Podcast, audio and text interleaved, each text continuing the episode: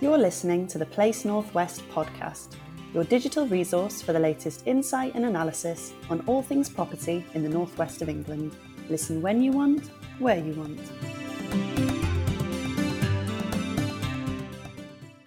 Hello and welcome to this Place Northwest podcast, kindly sponsored by Wirral based architecture firm Paddock Johnson.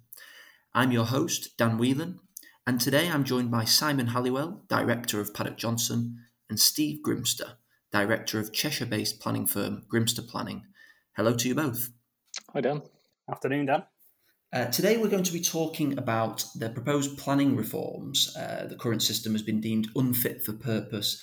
The planning reforms are aimed at simplifying and speeding up the current planning process. Uh, we're going to be talking about the impact that's going to have on architecture and uh, Robert Jenrick's vision of beautiful buildings.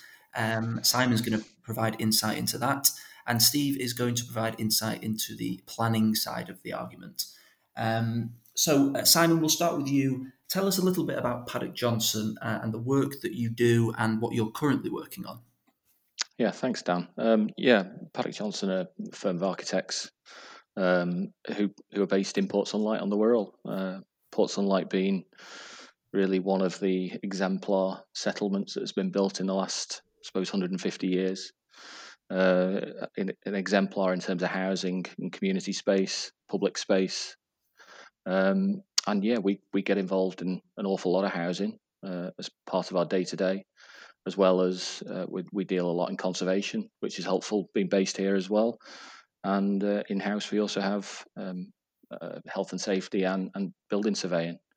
So, you know, a lot of what we're working on at the moment, um, large housing schemes, small housing schemes, infill developments, right across a number of uh, councils across the north of England, very much with a, a focus on uh, delivering design conscious developments which, which, which suit the uh, places that they are. Excellent. And, and Steve, tell us a little bit about your uh, consultancy and the work that you do. Well, I established Grimster Planning 12 months ago now, last September. Um, that was after working in Manchester for 14 years for uh, property and planning consultancy practices. Um, and s- similar to Simon, really, most of my work is in the residential sector. Um, so, so house house building and also sort of extra care as well, um, and a lot of work also in the affordable housing sector. Um, so, uh, a mix of work over uh, sort of the north of England and also um, North Wales, and, and again similar to Simon, greenfield sites down to sort of uh, redevelopment of, of, brownfield land and uh, and brownfield land in the green belt. Excellent. And uh, as is the way of the world these days, um, we're all recording this podcast from different locations. Um, I'm in in Salford. Simon, you're at your office in Port Sunlight, as you mentioned, and Steve, you're in um, Tarporley in, in mm-hmm. Cheshire. And I yeah. think Simon, you, you mentioned there about your office in Port Sunlight and and how that um, development is sort of an exemplar and possibly something that we could see more of in the future, but we'll come to that later on. Just tell us a little bit about the history behind Port Sunlight. Yeah, very quickly. I mean, it's special for many reasons, really. It's um, it was sort of a vision of a model settlement for the workers of uh, Lever Brothers, or what's Lever Brothers now, um, uh, the, the, factory which is which is located right next to the village, and it's very much a village which which was master planned initially by Lord Leverhulme and his team of architects, but really has grown organically, dependent on the success of um, the lever factory, really, and and it started to be built in the 1880s our, our actual office is the converted schoolhouse, which was the original school on the village. And as the village grew, um, it's up to 900 houses, I think, now. Um, they built a bigger school further down into the centre of the village. It's it, really, there's absolutely everything here you could possibly need, or, or there was when it was built. Some things have been um, changed slightly since then, but it, it was built with a pub, uh, albeit it was a temperance pub at the beginning uh, which it isn't now, and um, it had its own shops, open space, its own auditoria, its own outdoor pool, and, and places you could, you know, really enjoy everything about living, um, you know, in a community. And we must remember that a lot of the people who lived here initially would have come from slums, effectively back to back houses. uh, we take this for granted now, but it's a, it really is a wonderful place to be based. And I lived here myself for 10 years. Um, and I think this sort of semi organic growth of developments is something which is very much restricted by planning policy now. And this led us to start to think about the current planning system really and how it how it would be applied in many ways to port, a Port Sunlight now. Yeah, so it, it sounds like a, a, sort of an idyllic place to, to live and to work. Mm. Um, we've spoken in the weeks leading up to this podcast about how under the cur- current planning system, Port Sunlight wouldn't exist. Mm. And yeah. could, could, you elaborate on that a little bit and, and why that is? Yeah, I mean, I think there's been a lot of talk about design guides uh, in relation to this the emerging planning policy through this white paper that was released, and you sort of think, well, Port Sunlight itself doesn't fit a design guide. Um, there's no design guide w- which would lead to the creation of a village and a community uh, such as Port Sunlight. It's a mixture of everything. It's a mixture of styles. It's a mixture of use, land use. It's a mixture of public and private space, and you know something that the day to day sort of planning um, guidance that we deal with, things such as in- interface distances, um, garden sizes and dimensions all now seem to be set in stone. And you know what Port Sunlight has always done is uh, it, it, trades off some of those things against, say, having allotments instead of you know a huge garden. It has public open space and community facilities instead of providing private open space. Um, and you know it's it's sort of typified by uh, uh, what we call um, housing blocks, really, the sort of U shaped or O shaped uh, blocks of housing, which are very high density. But then this is offset again against it's actually quite space hungry because of the amount of open space. But it's it's very it's very much unique, and um, I think I think that's something which maybe current planning policy doesn't, uh, I suppose, encourage. yeah. is, is the best way of putting it. Yeah, I mean, one of the, the words that crops up a lot in, in my job, and I'm sure you, your job as well, is, is placemaking. Mm. And, and, you know, the features that you mentioned there, the pub, the auditoriums, um, the allotments, it very much sounds like uh, Port Sunlight, even though it was developed so many years ago, had that placemaking at its heart. You know, it, it provided yeah. everything for the residents living there. And if we think now about the sort of the volume, some of the volume house builders and and the big estates that we see, they they don't have that, mm. um, and and that seems like a shame to me. Yeah, and and it's often um, you know with the major developments that happen, unfortunately the the communal space or the the public space are the things which disappear first. Um, and you know we hear about uh, settlements being planned in green belts and various other places. To do that, you have to provide absolutely everything that people would need living there. No, well, no more uh, more important than right now because we're, we're, we're almost because of what's happening with COVID, we're all becoming much more localized. We've gone from you know the big picture, the globalized picture, down to a much more localized picture, and we're relying much more heavily on local business now. Um, and I think that's a really important point, uh, and one which um, planning policy can address quite simply, really.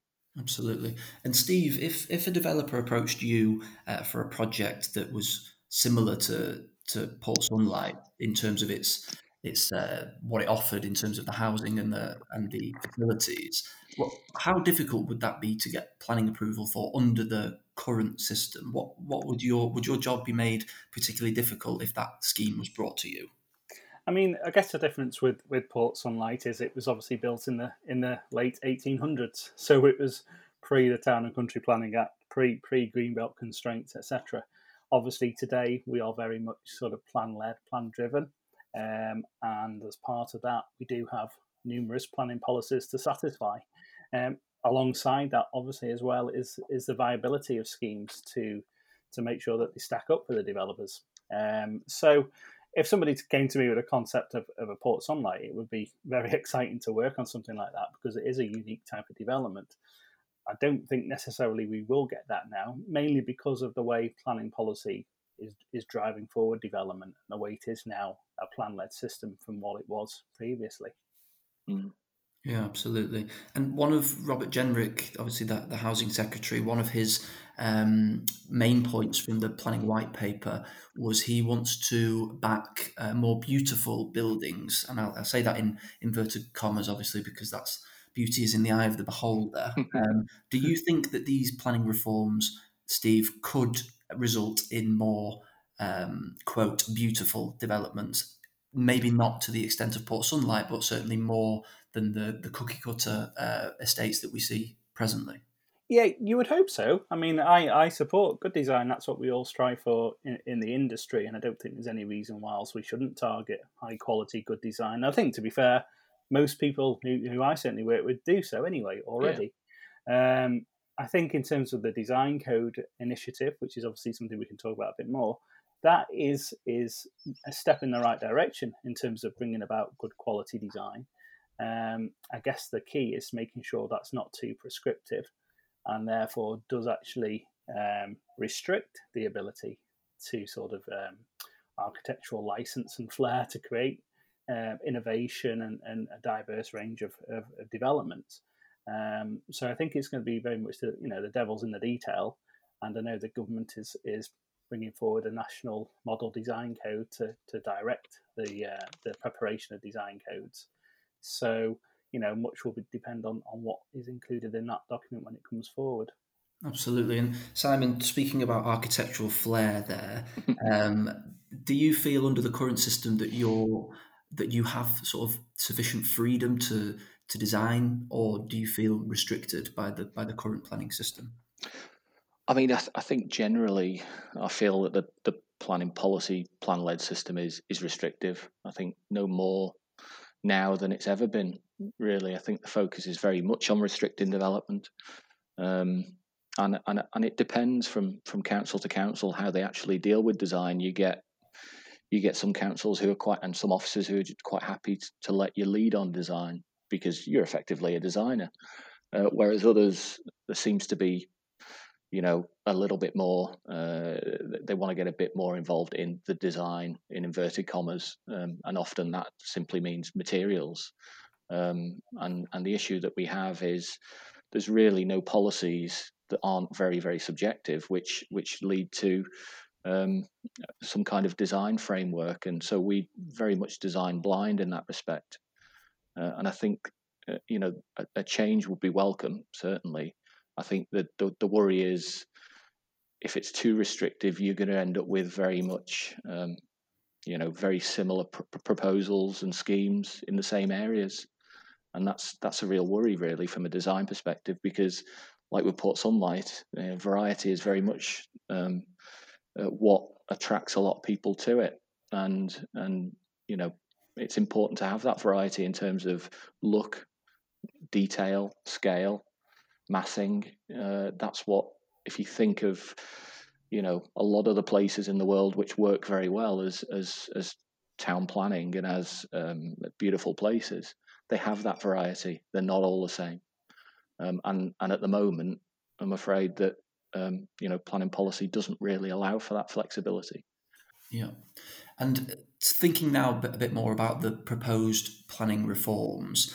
Um, we'll, we'll go. I'll ask you, Steve, in a moment to explain those in sort of layman's terms in terms of, of what it, what it's going to mean. Um, mm-hmm. If that's not too much of an ask, um, um, no but problem. I'm, I'm, going to ask you both this question, um, and and it's this. So the planning reforms have been have been talked about a lot. Um, recently. They've been described in a multitude of different ways. Uh, here's a few words uh, shameful, welcome, long overdue, radical. Uh, Simon, we'll start with you. What, what's the truth?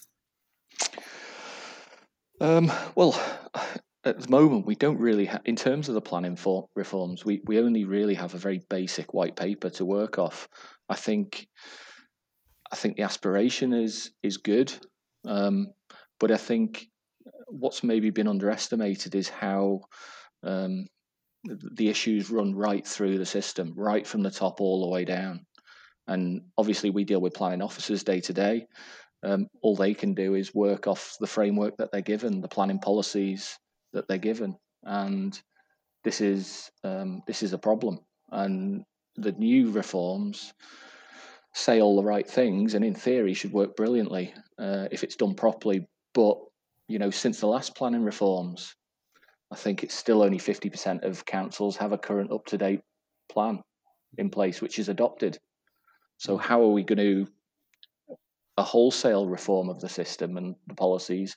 How is that going to work? And, and is it actually going to be able to get adopted this time? Mm. Steve, same question to you. What's what's your perception of, of what you've read from the white paper? Well, I think of those descriptions that you read out, Dan. I would probably say I'm more in the uh, in the welcome camp. Mm-hmm. Um, mm. I think there are some some positive um, measures set out within the white paper. Obviously, we need more detail on some of them, but what the white paper does do is effectively expand on some of the key themes which are already set out in the NPPF, um, and really designed to uh, deliver a, a, faster and simpler planning system. That's what it sets out to achieve. Um, and one that also looks to stimulate growth on, on the back of obviously the, the issues of COVID that we're all encountering. Um, now, to achieve that, they've included in the white paper uh, three key pillars as they see them, um, all of which obviously need to work in harmony to make sure that what they're setting out to deliver can actually be achieved. Now, you know, one of those pillars is is planning for development, which focuses on on the plan making system, which Simon's just been talking about, and that does very much look to streamline the plan making system from what at the moment could be anything between four to seven years or, or longer in some cases to something which should only take between 30 to 42 months. Um, now, that would be a big benefit if that can be the, be the case, and the intention is to, to streamline those by removing a lot of the policies which are included within these documents, the sort of general policies, so that local plans can instead just focus very much on sites which will come forward for development and having site specific policies to, to achieve that. Um, and then alongside that, they've obviously got the other pillars, one of which is is the planning for beautiful and sustainable places. Um, so it's just important that they, they all work together to ensure that we do get that that faster and simpler planning system ultimately. Absolutely. Um, you said there about um, site specific policy. Uh, could you explain what that might look like um, under the new reforms if they are indeed adopted?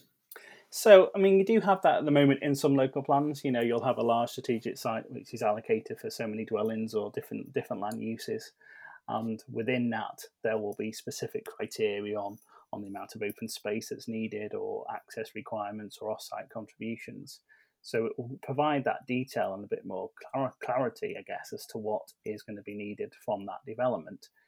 Now, whether that will go down to design as well, we'll have to wait and see. Obviously, as as we're talking about, we don't want that to be too prescriptive in terms of what can then come forward, particularly on a large development site. Because the last thing we all want is a scheme of a thousand units with every house looking the same necessarily. Mm. So, so I think that that'll be important, um, and obviously there'll be some flexibility for local authorities to to prepare those those those policies in consultation with the development industry. And Steve, um, Simon, sorry, how much more enjoyable and productive would your uh, would your job be if these design codes were adopted? Well, I suppose the million dollar question is it depends what they entail, but it, I think yeah, the more that we can agree, I suppose a framework of design. Um, I mean, really, all we want to deal with is design in terms of the planning process. The more things which can be dealt with you know, in a sort of consultation prior to actual, an actual application in a wider sense, in a in a more strategic policy sense. So you apply for a, a you know a planning uh, application on a brownfield site in the middle of let's say Birkenhead down the road. It's already established that it can be used for housing, commercial, and a number of other uses, and it can be up to a certain amount of stories. It can be a certain type of uh, building, and then they're all sort of deferred and already pre-agreed. And when you apply for planning, really all you're dealing with is actually what the building looks like and how it functions. Um, that would be an awful lot easier for the planning officer, for one, certainly, because they're having to deal with the principle of development on every single scheme. But also, um, it focuses on the important stuff, which is how the building functions and what it looks like and how it how it segues really into its surrounding context. Um, and that's really where the time should be spent in the planning process. mm. rather than rather than trying to establish whether housing is acceptable. Whether the, sorry, go on. No, sorry. No, no, just just putting in there, Simon. One of the things they are looking to do um, is obviously introduce and, and identify growth areas in local plans moving forward.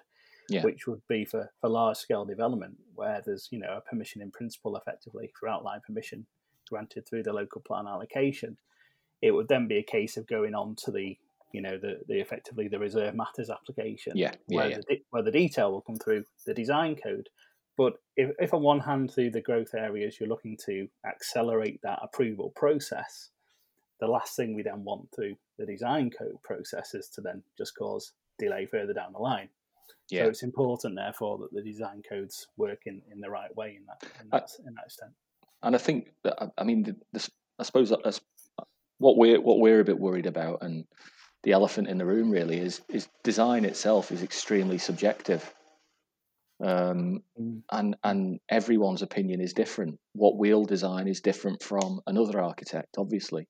What's what we'll design is different from the idea that the planner had, maybe, um, and this is where the issues come along. The amount of applications we make, and uh, you know, I think we're pretty good at design, but the amount of applications we make and, and the consultees don't like the design, it happens every time. Um, and even on buildings which we finished, and then eventually people have said, "Well, this looks great." Um, we got a lot of grief for on the design at the early stage. So, uh, just from those few examples, design is hugely subjective, and it's something we've spent a lot of time learning how to do and trying to understand. Absolutely. And I, I think, think it. Go on. I think you know you, you hire an architect uh, to design your your development, don't you? That's that's their job, and that should be they should be left to to do that. And this mm. sort of feeds into um, a debate that's been rumbling on among architects for a while now about not being involved or as involved in the process as perhaps they should yeah. be. Uh, what do you think about that?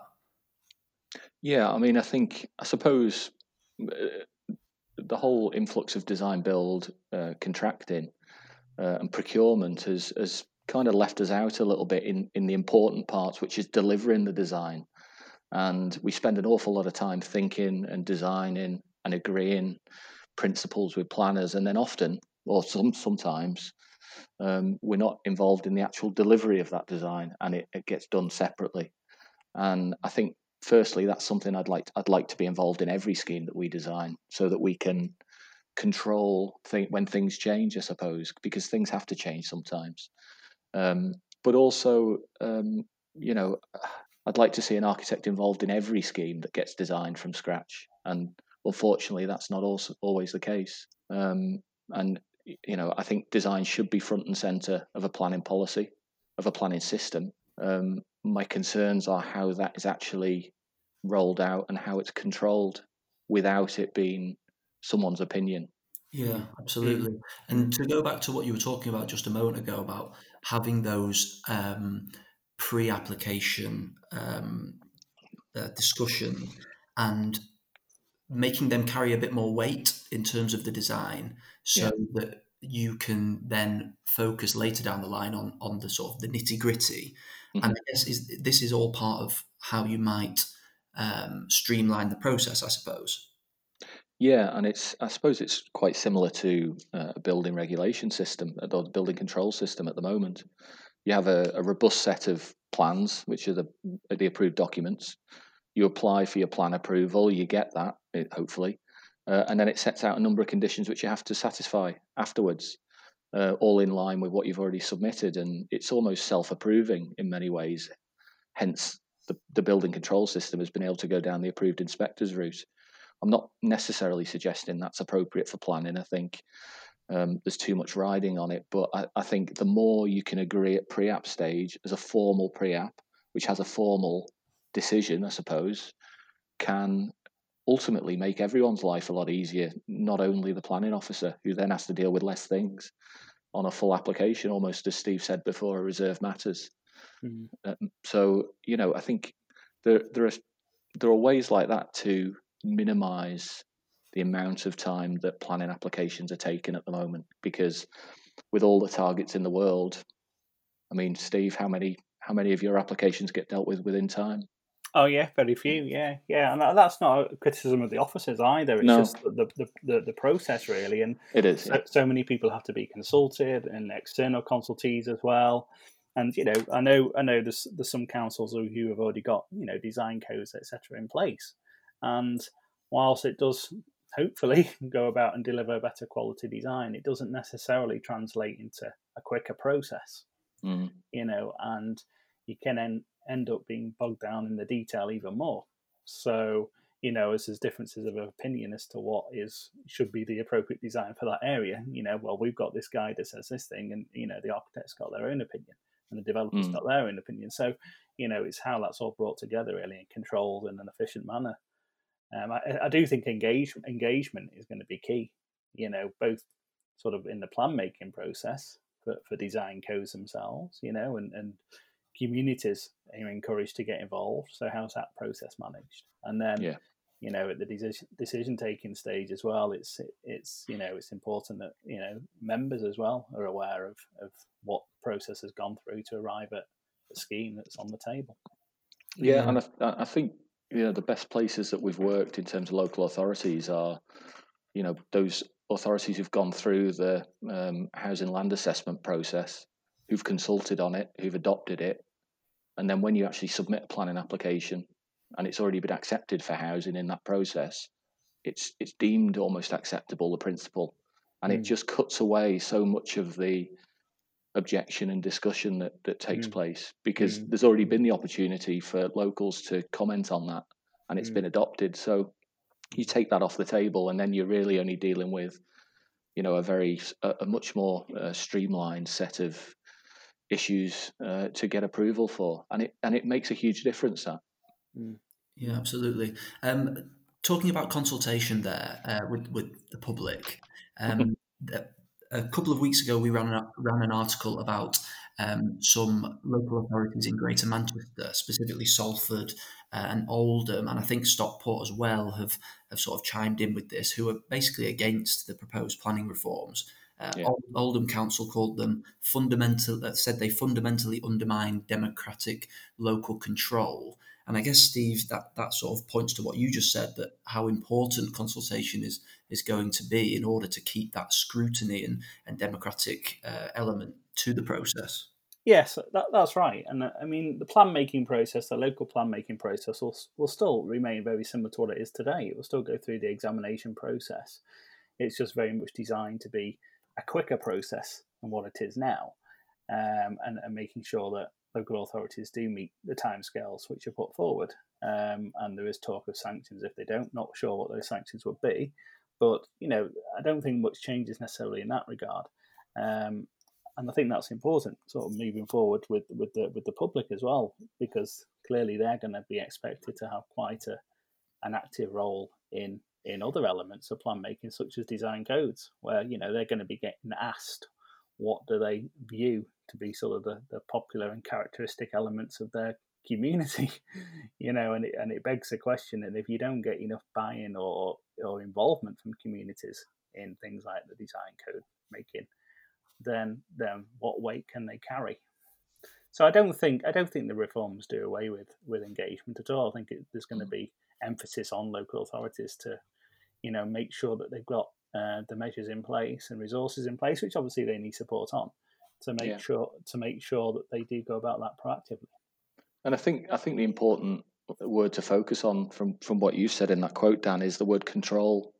And yes, we talk about planning control, but I think too often the word control means restriction rather than f- facilitating control within gui- within guidelines or within um, the local plan. And uh, very much we feel that the planning system is is simply restricting development now. It's it's trying to reduce it as much as possible, when actually what's required is the opposite.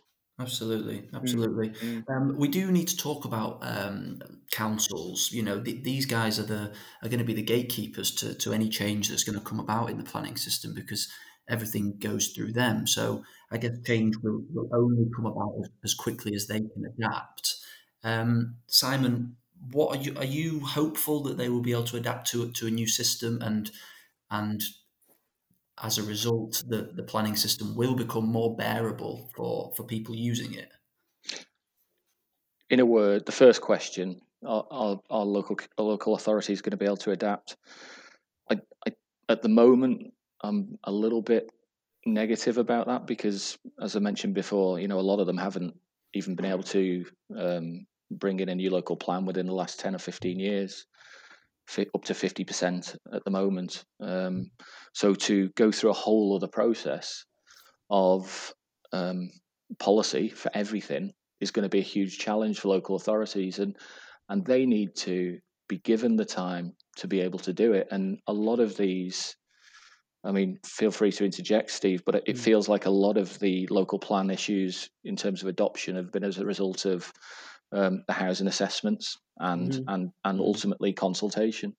Yeah, yeah, and I think obviously you know there's I'm not going to name any authorities obviously, but some some are under more pressure than others to, to get a plan in place.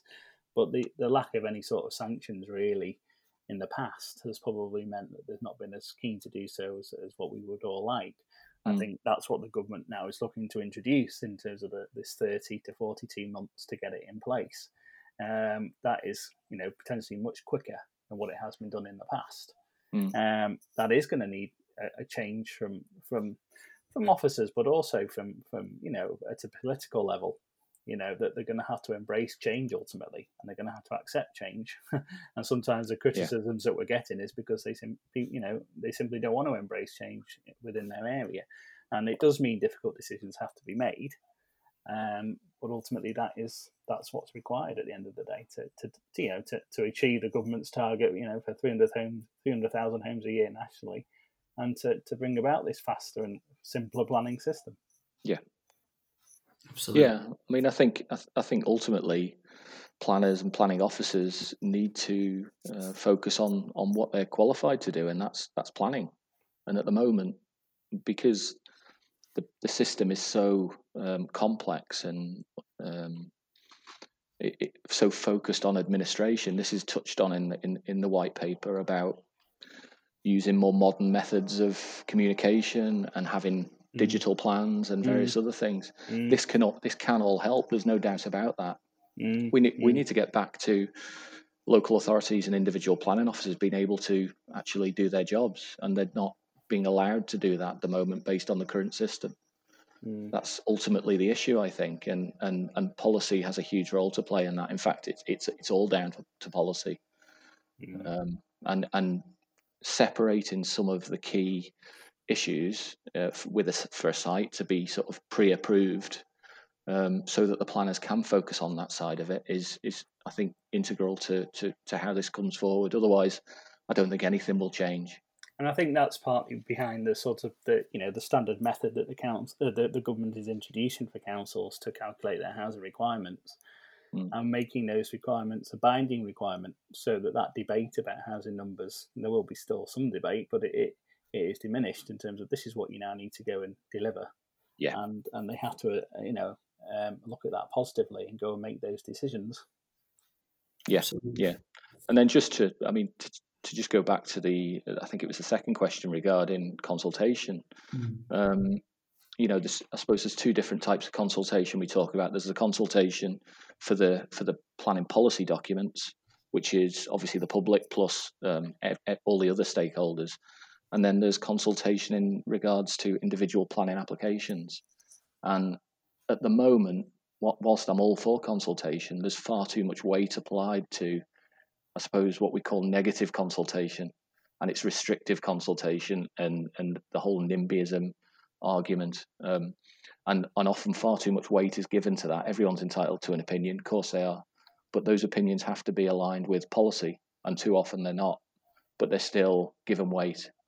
Um, I mean, Steve, when was the last time you had a, a, a petition in favour of a development, mm, mm, for instance? Yeah. A uh, long time. Get, exactly. but, but, you get one against it for virtually yeah. every application. Yes. Yeah. Yeah. I think it is that that's that's an important element, isn't it, in terms of the planning balancing exercise that goes on. It's it's perhaps easy to if you get one or two objections from consultees to to go with those objections rather than necessarily weigh up you know the schemes as a whole and the wider benefits. Um, so I think that need, does need careful consideration still moving forward. And I yeah. guess it, it begs a question as well on on on you know going back to the design code element. If we bring forward a scheme that is say, I don't know, 70, 80 percent compliant with that design code, but not fully, mm. where does that then sit in the yeah. planning balance versus other other benefits that might be alongside it? So I guess exactly. that'll, that'll play out, I guess, in, in due course. Yeah.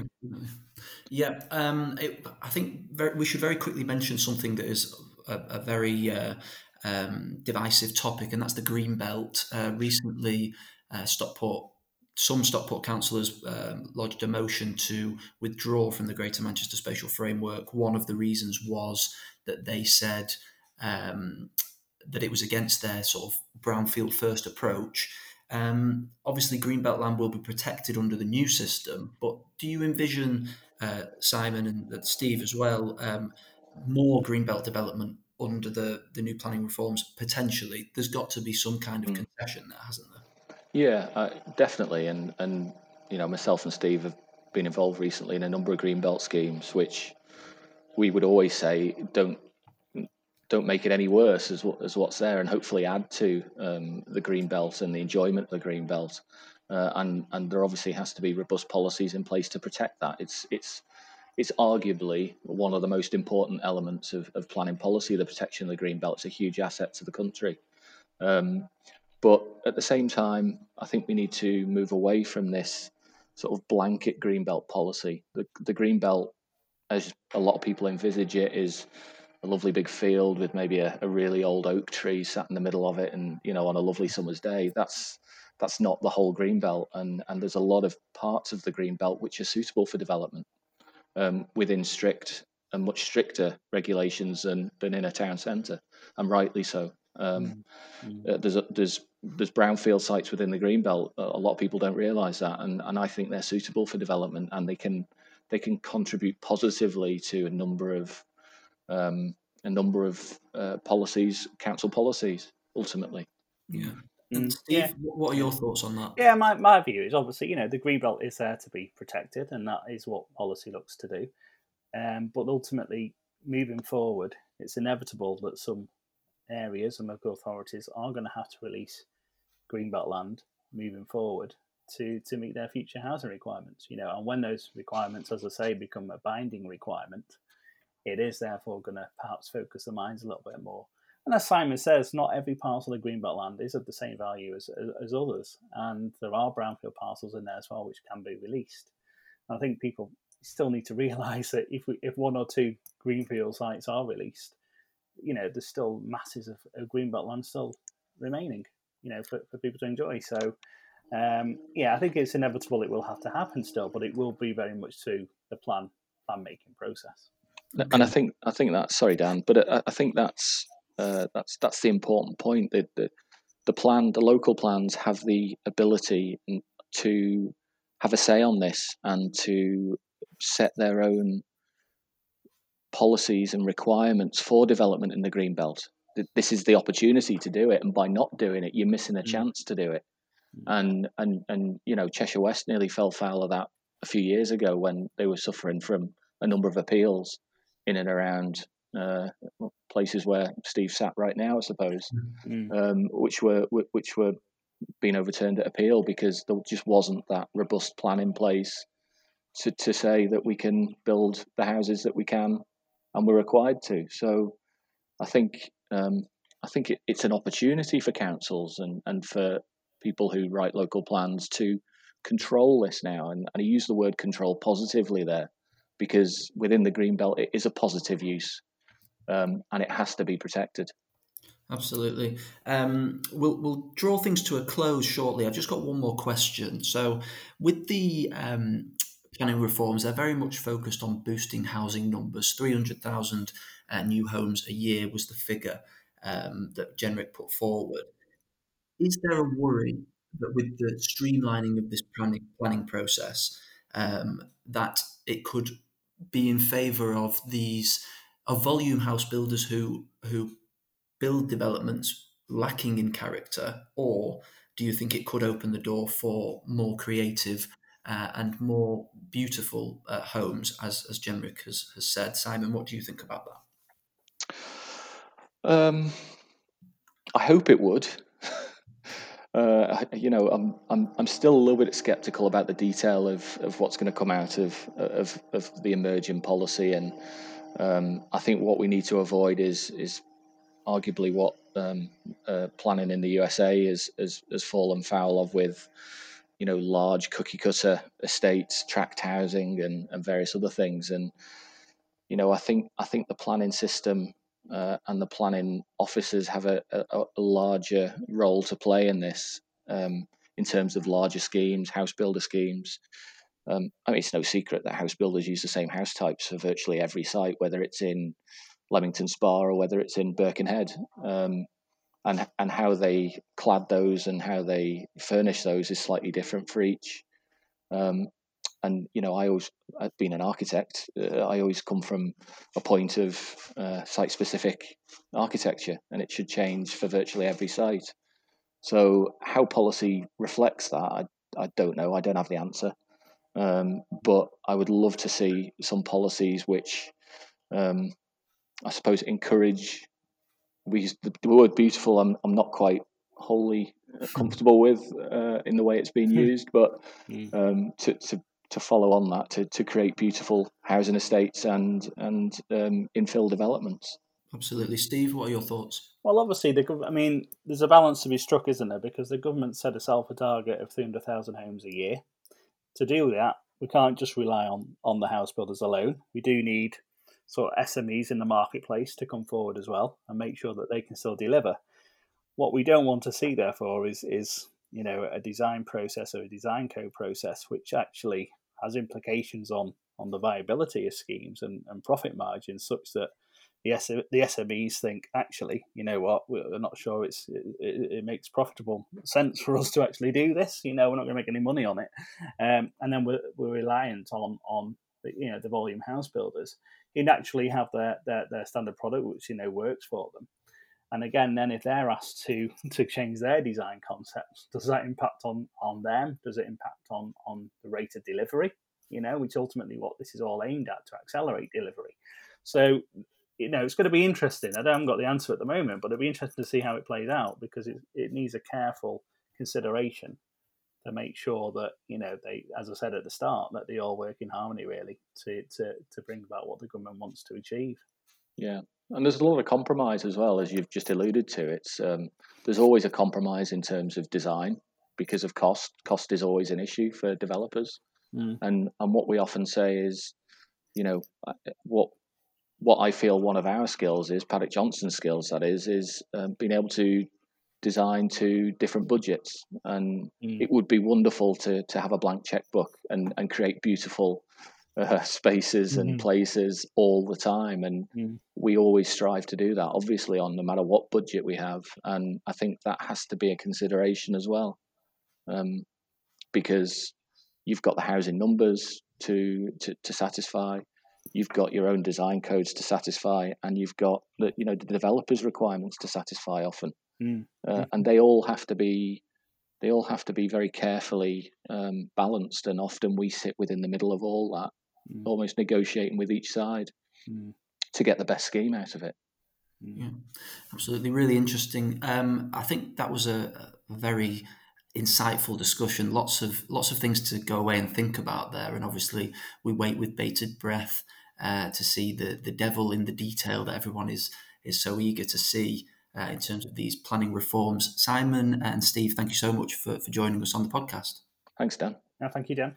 That's all for today's episode. I'd like to say a big thank you to Paddock Johnson for sponsoring this podcast. Thank you to our guests, Simon Halliwell and Steve Grimster, and thank you for listening. I've been your host, Dan Whelan, and I hope you can tune in next time for another episode of the Place North West podcast.